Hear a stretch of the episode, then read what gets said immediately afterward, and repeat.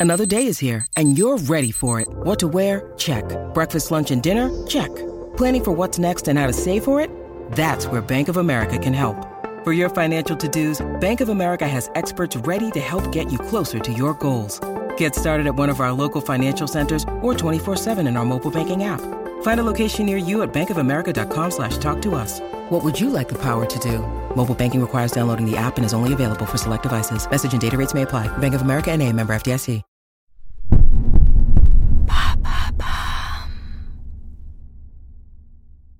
En 1971, lors du crash du vol Lanza 508, Julianne Kopke a survécu à une chute de 3200 mètres.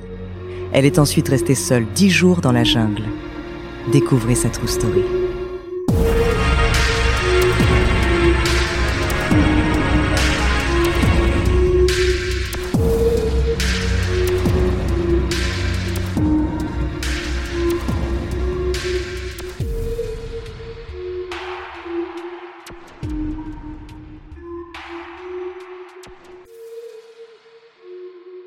Juliane est une jeune Allemande. Elle est brillante, blonde, élancée. Elle vit et étudie au Pérou car ses parents biologistes font des recherches sur la biodiversité dans la forêt amazonienne. Le 23 décembre 1971, Juliane a 17 ans. Elle vient d'obtenir son diplôme à Lima, la capitale, et pour Noël, il est prévu qu'elle rejoigne son père à Pucallpa. Le 24 décembre, Juliane et sa mère embarquent dans le vol Lanza 508, durée estimée du vol, une heure. Le vol se déroule correctement, mais le ciel devient de plus en plus noir. Dix minutes plus tard, l'avion est secoué par des turbulences violentes. Les bagages tombent, déversant affaires et cadeaux de Noël. À l'extérieur, la foudre illumine le ciel. À l'intérieur, les passagers perdent leur calme et se mettent à pleurer. La foudre finit par s'abattre sur l'avion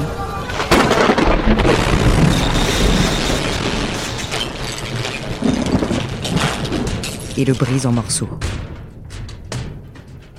Juliane, toujours attachée à son siège, entame sa chute libre à 3200 mètres d'altitude. Autour d'elle, c'est le chaos. Elle entend des hurlements, le vent et le moteur mourant de l'avion. Avant de toucher le sol, Juliane perd connaissance. Elle se réveille le lendemain, constate qu'elle est au beau milieu de la jungle, entourée par les débris de l'avion et des restes des passagers. Juliane a miraculeusement survécu au crash avec une clavicule brisée et un genou en très mauvais état. Cela ne l'empêche pas de marcher, elle se met en quête de retrouver sa mère. Une fois l'état de choc passé, Juliane se rend à l'évidence, des 92 passagers du vol Lanza 508, elle est la seule survivante. Son nouvel objectif, survivre. Avant de s'enfoncer dans la jungle, Juliane récupère tout ce qu'elle peut dans la carcasse de l'avion. Une poignée de bonbons, c'est le maigre butin et seule source de nourriture qu'elle récolte. Ne pouvant compter que sur elle-même, Juliane débute son périple, habillée d'une robe et d'une seule sandale. Non loin de l'avion, elle tombe sur un cours d'eau, elle en profite pour nettoyer ses blessures et boire. Elle se rappelle alors de ce que lui avait dit son père, si tu vois de l'eau, suis-la, tu trouveras la civilisation. Appliquant à la lettre les conseils de survie de son père, Juliane remonte le courant.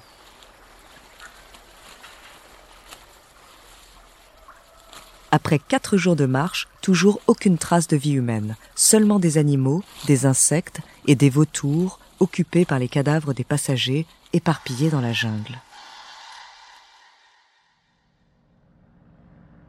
Parfois elle entend des bruits d'hélicoptères, sans doute les secours, mais comment pourrait-il la récupérer dans l'immense et dense jungle?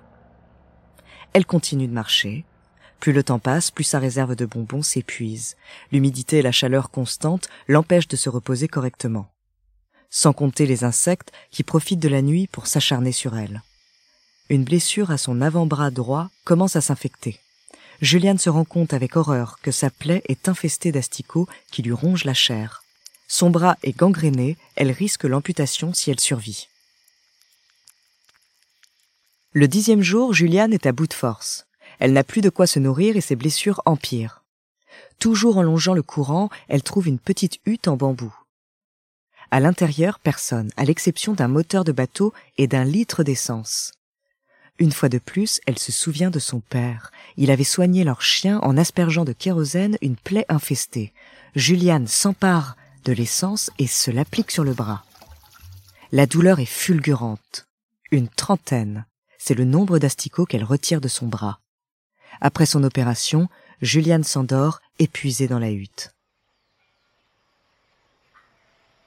Le lendemain, elle est réveillée par des voix. Juliane pense qu'elle hallucine. Mais non, elle se retrouve face à trois locaux péruviens qui la dévisagent. Ils sont aussi surpris que Juliane, ces derniers la prennent pour l'esprit de l'eau Yemanja. Juliane se présente en espagnol et leur raconte son aventure. Les locaux l'amènent en bateau, direction l'hôpital, le plus proche. Après onze jours dans la jungle, Juliane est soignée et retrouve son père. Les jours suivants, les autorités localisent l'avion et identifient les victimes. Juliane est définitivement la seule survivante. Les autopsies révèlent que sa mère a survécu au crash, mais ses blessures l'ont emportée. En 2000, le réalisateur Werner Herzog, qui avait annulé sa réservation la veille du vol Lanza 508, réalise un documentaire sur le crash avec l'aide de river.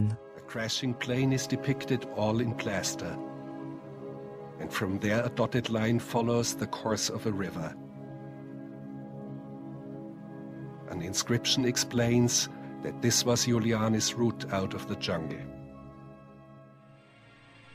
En 2011, Juliane revient sur son aventure en publiant un livre, Tombé du ciel.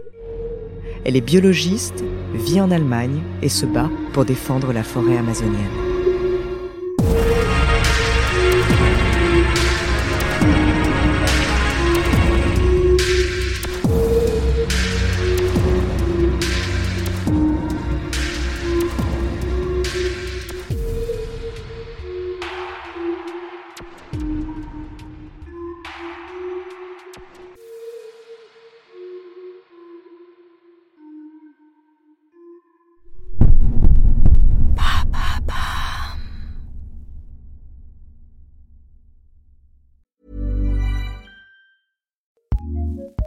ACAST powers some of the world's best podcasts. Here's a show we recommend.